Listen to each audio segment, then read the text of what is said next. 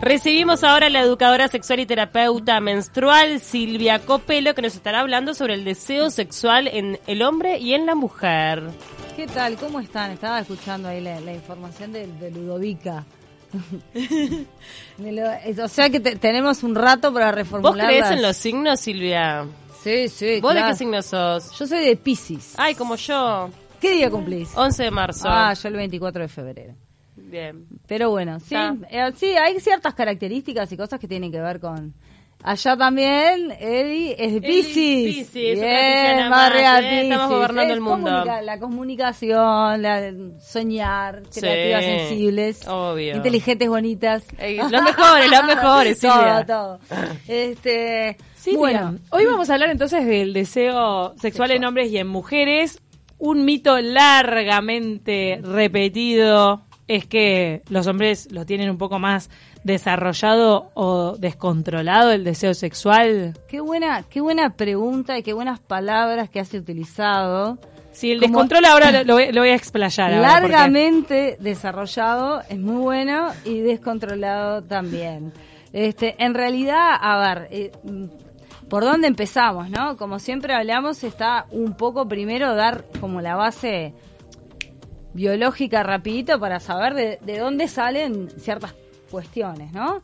Este, en esto de que el hombre genera ¿no? los espermatozoides cuando los necesita, que no es como nosotras, que nosotras se acuerdan que hablamos que nacemos con los óvulos que tenemos y una vez que se acaban terminamos de, de menstruar, digamos, ¿no? Ya nacemos con los óvulos.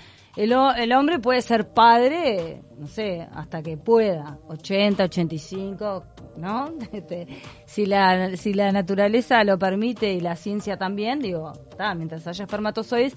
Entonces hay como una cuestión de que el hombre biológicamente, y nadie me ve, pero estoy haciendo entre comillas, mm. este tendría como la necesidad de esparcir su semillita mm. por el universo, ¿no? Eso es como una razón eh, biologicista, ¿no? Y una teoría en base a esto de que los espermatozoides en ellos están durante toda la vida. Exactamente, y que nosotras somos como más selectivas porque como nosotras tenemos un óvulo por mes y no vamos a tener una vida reproductiva tan larga como la del varón, digamos, nosotras eh, elegiríamos con más cuidado eh, con qué, para hablando, hablarlo de manera biológica, con qué macho nos vamos a reproducir. Bien. ¿Está? Que un poco en lo de la monogamia se hablaba de eso, de que una mujer podría tener relaciones sexuales con un hombre, con dos hombres en el mismo día, y este, y el óvulo supuestamente elegiría el esperma que le sirviera más.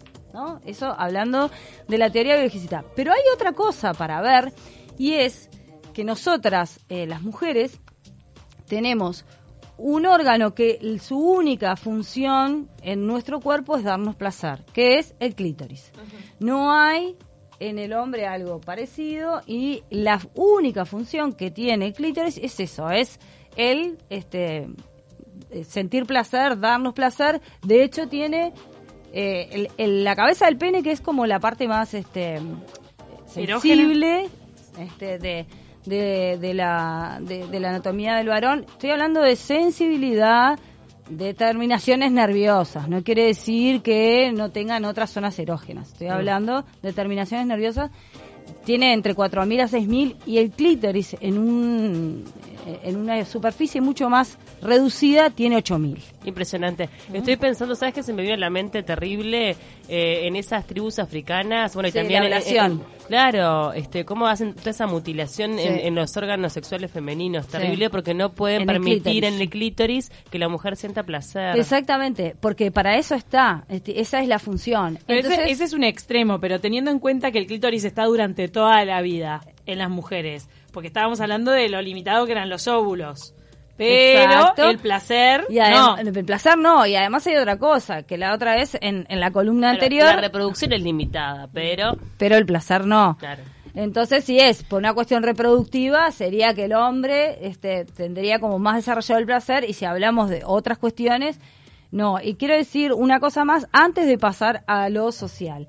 Es que nosotras, ¿se acuerdan que habíamos hablado del tema de la respuesta sexual humana? que era deseo, excitación, meseta, orgasmo y resolución.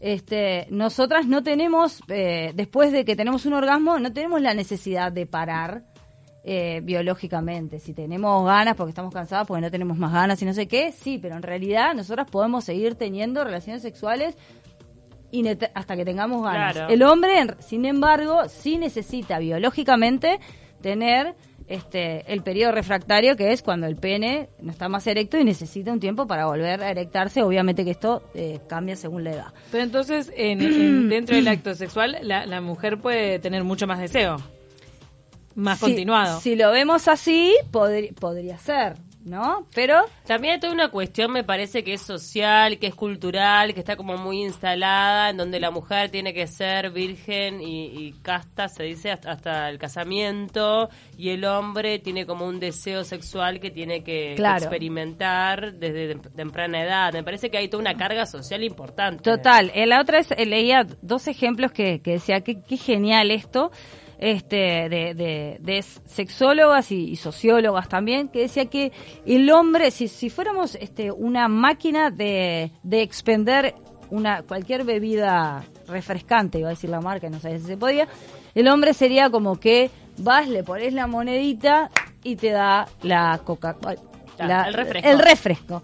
Y este y la mujer tendría que decirle, "Hola, maquinita, ¿cómo estás? ¿Estás bien? Qué linda que estás hoy. Te voy a poner la monedita y entonces ahí me vas a dar el refresco."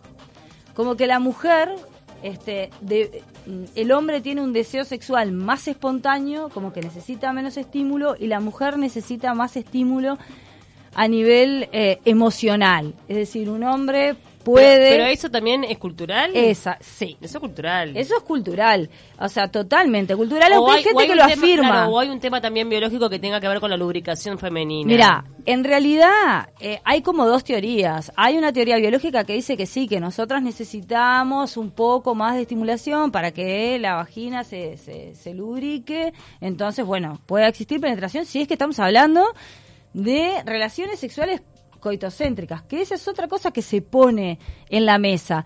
Cuando hablamos de deseo sexual, ¿estamos hablando de, una relación sexual que implique el coito? Entonces también había artículos donde decían, pero entonces nosotros estamos enfocando todo esto a una a un deseo sexual y a un guion sexual en el cual hay una relación en la cual puede ser homosexual o heterosexual, pero que implica el, el coito, ¿no? La penetración. Y de repente no siempre el deseo sexual y no siempre las relaciones sexuales implican que haya penetración. No, digo, el sexo está se expresa en el ser humano desde que nace prácticamente. Exactamente. en este caso, las manifestaciones son miles. Claro, en este caso hablando del deseo sexual específicamente habla de sí un deseo por eh, o descargar la tensión sexual o estar específicamente con un otro u otra, ¿está? Este, pero también hay mucho, eso que ustedes decían, de la carga eh, social que hay.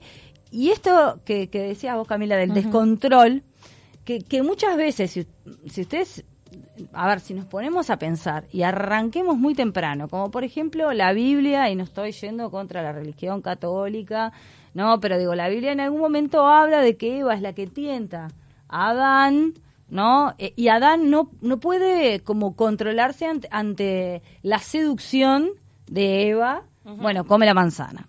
Después está, no sé si se acuerdan. Claro, pobrecito él, que no lo pudo controlar. Sansón y Dalila. Él no pudo pensar por sí Claro, porque el hombre, lo que sucede es como que, que no pudiera, y no estoy hablando, hombres queridos que nos están escuchando, no estoy hablando que los hombres no puedan controlar sus deseos. Estoy hablando que hay eh, como un mensaje social que está cambiando, pero que sí está todavía muy instalado, en el cual el hombre no, no puede, frente a su deseo sexual, eh, contenerse. Y la historia lo apoya. y con eso justifican cosas terribles. Terribles. cosas horribles, desde el manoseo.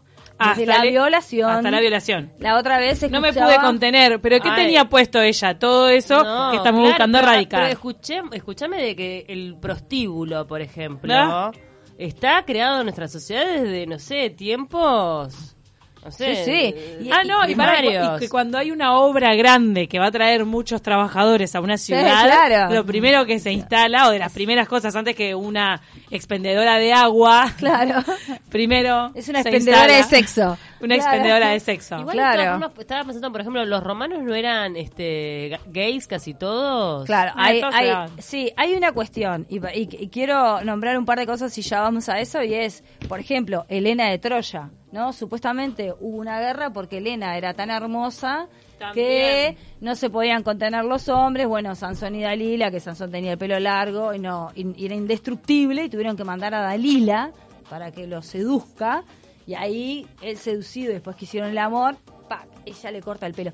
Que eso no es solamente, no solamente estamos yendo a que el hombre no podría controlar su deseo sexual, sino que la mujer utiliza su, su sensualidad, en este caso, para eh, como engañar o que es una, una herramienta tan poderosa que los hombres sucumben ante ella. Y eso hace en el colectivo, ¿no? No estamos hablando de individualidades, estamos hablando del colectivo, hace pensar como que sí, que el hombre en realidad se descontrola más, que la mujer no tiene tanto deseo sexual. Lo que sí es verdad es que es más espontáneo, que el hombre con menos estímulo puede llegar a tener una relación sexual. Yo creo, en mi humilde opinión, que eso también es una cuestión cultural. Este, creo que hay mujeres que también con muy poco estímulo pueden llegar a concretar una relación sexual este, y, que, y que hay mucha cuestión de, lo, de lo cultural y en esto que decían se han justificado y se han documentado cuestiones que tienen que ver con la violación, como por ejemplo decir, capaz que me voy de tema, pero que nosotras las mujeres en el fondo tenemos una fantasía de violación.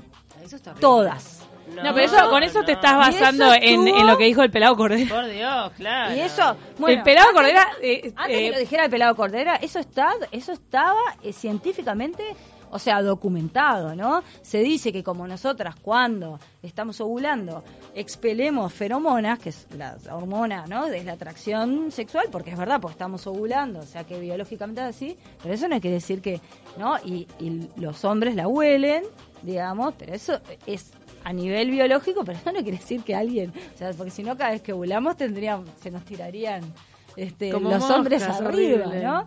Entonces hay muchas justificaciones desde lo biológico, pero que esto está evidentemente cambiando. Y otra cosa que quiero aportar y que es para pensar, a mí me resulta muy fuerte y es que, por ejemplo, el clítoris no estaba en los libros de anatomía.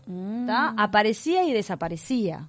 En 1900, 1890 y pico apareció una visión muy machirulicéntrica. Claro. Claro, porque ¿cómo no se va a reconocer algo que está en todos los cuerpos femeninos? Por ahí eran solo de hombres, nuevo y no. reapareció en el cosa 1950 de nuevo en algo que no sabemos si es por desconocimiento de la anatomía o por simplemente en esto de que pareciera ser que necesitamos pensar que la mujer no tiene tanto deseo sexual porque si no es como un descontrol. ¿Qué haríamos nosotras si, si nos hiciéramos dueñas de nuestro deseo sexual?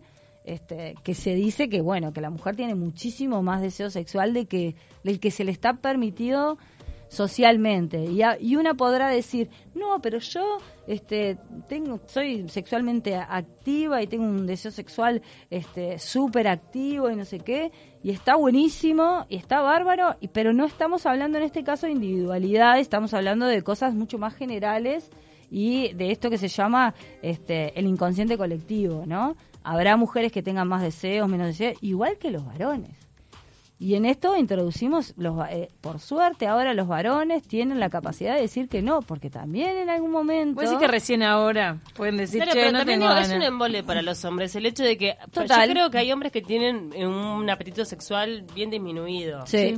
¿No? Y tener esa exigencia de Total. tener que este no de cumplir y estar y, y sobre todo a determinada edad, porque cuando uno de repente es adulto ya no le importa tanto, tanto el que dirán, pero en la adolescencia es terrible también, es una carga que no está buena. No, no está buena y además está esto de que el hombre, para, para poder concretar una relación sexual coitocéntrica, ¿no? Donde haya coito, porque siempre estamos como refiriéndonos también a eso, a él se le tiene que erectar el pene, ¿no? Entonces, es una evidencia clara en la cual que si eso no sucede, Claro. no se concreta. Entonces el peso, los nervios son mucho más. No, y a la mujer que tenga un deseo sexual, no te digo que sea cerrado, pero sí de repente un poco este más eh, Activo. activo que el resto, se la cataloga como una mujer este brava, rápida Sí, y- fácil. Fácil. Eso todavía. Eso, digo, eso sigue existiendo al Es día de hoy, es increíble, pero sigue pasando. Total, sí. el Yo hombre- quiero decir y quiero una lanza que yo uso la palabra chongo, uso la palabra chango para hombres que, por ejemplo, en un entorno de trabajo se estuvieron con varias chicas de diferentes secciones. O sea, que de verdad no langa de mi época se decía. Ahí va, langa. Bueno, pero langa suena demasiado positivo para alguien que dentro del, del ambiente laboral no se... No quiero Sí. usar la palabra no se controla, pero es como que quiere sembrar no, su semilla No, no y cuida como- su entorno. Está Claro. meando el terreno, como, quien león, dice. Como un león, tipo, agarrándose a todas las pibas, Sí, que las pibas también caen. claro. Ah, ah, para mí ese Sí, sí, hombre sí. pierde un poco el valor. Claro. Porque tipo, pa, loco, al final te valorizás un Obvio. poco. Porque Ese- estuviste con ese todas. hombre pierde el valor, por suerte, ahora. Antes era como, pa, qué mujeres. crack, le dice Sí, a todas, o, ay, estuvo con este, con esto, y eso pareciera que realzara. Y si es al yo qué revés, sé, no sé si pierde o no pierde el valor, porque en definitiva también diríamos que una mujer que se acuesta con varios hombres pierde el valor. Es muy relativo también, en definitiva. Digo, no, estamos hablando socialmente, no estamos, claro, no estamos diciendo va. que las, las mujeres vale que nada. hagan eso, no, aclarémoslo. Claro, eso al va- contrario, cada va- uno que haga. Yo, yo creo No, que lo ideal, antes lo que quiera, lo ideal ¿no? es que cada uno viva su sexualidad de acuerdo a su deseo, sin importar tanto el que dirán, siendo respetuoso con las personas con las que tenga relaciones sexuales, en mutuo acuerdo y ya está. Total. O sea, no, no hay mucho más que eso. Claro, el tema es si Yo estamos viviendo... resguardadora del tema del, del ambiente laboral. No, y por eso, si estás viviendo la sexualidad plenamente, si es lo que vos estás eligiendo hacer o si lo estás haciendo por otras cosas que no tienen que ver con vivir tu, su sexualidad plenamente, que eso era un poco lo que estábamos hablando. Que antes sí había una gran valoración del varón que estaba con muchas mujeres y no así al revés con las mujeres que estaban con muchos hombres. Y hablábamos de esto del peso de que el hombre tiene que eh, poder responder. Yo creo que las generaciones más nuevas, y estoy hablando de 25, 20, hay cosas que por suerte lentamente están cambiando en esto de que el varón sí puede ahora, eh, nada, si hay una mujer que lo aborda, poder decir, no, Ah, no, gracias, no me interesás". no me interesás. Obviamente que eso genera aún comentarios, ¿no? Ah, este es así, asá, porque está, porque dice que no. Pero yo creo que lo, lo importante, y hay muchas, muchas, muchas consultas chiquilinas de mujeres que tienen eh, hipodeseo, o sea, bajo deseo sexual. Y eso eh, es básicamente de, de, de índole emocional. Hay muy pocas cosas como medicaciones, como las pastillas anticonceptivas que te bajan la libido o antidepresivos que bajan la libido. Pero, hay- pero la gran mayoría tiene que ver con algo emocional. Que, que, que justamente es eso, cuando uno reprime algo que siente, justamente se da una contradicción y ahí es donde empiezan, obviamente que también tiene que ver con la educación, con lo que vos pensás. O sea, puede tener efectos negativos. Claro, exactamente. El pensar que nosotras tenemos un deseo sexual que no es tan activo y que no podemos disociarlo de la emoción. A ver, hay muchas mujeres que lo pueden hacer y bienvenidas. Es como... Claro, son cosas que pueden ir por claro, las mujeres te plantean, o sea, los hombres cuando tienen amantes te plantean, te dicen, no, porque a mí esta mina me encanta y no sé qué. Amantes, eh, estoy hablando de una relación de matrimonio, tienen un amante y dicen, no, porque me encanta y, y quiero estar con ella y no sé qué, y le quiero dar y no sé qué. Las Ellos mujeres... a, a veces se confunden muchísimo. Y las mujeres tienen que decir, no, porque yo creo que me pasa algo emocionalmente, porque es como, necesito, nada, eh, justificarlo con eso. Las mujeres también pueden disociar el deseo sexual con la afectividad. Claro.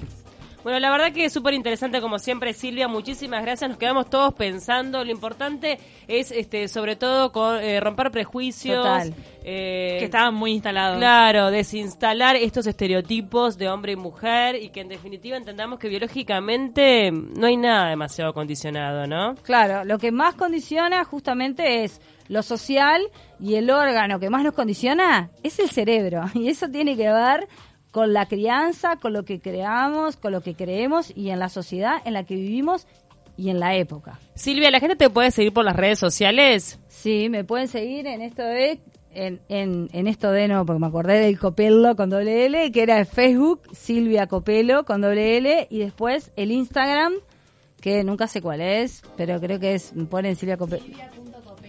Gracias. Ya te lo dice José. Silvia, ¿sabe por qué ya estaba apagado el micrófono. Silvia.copelo1. Silvia.copelo1. Ahí va. Bueno, muchísimas gracias por acompañarnos una semana más. Bueno, muy bien, gracias a ustedes.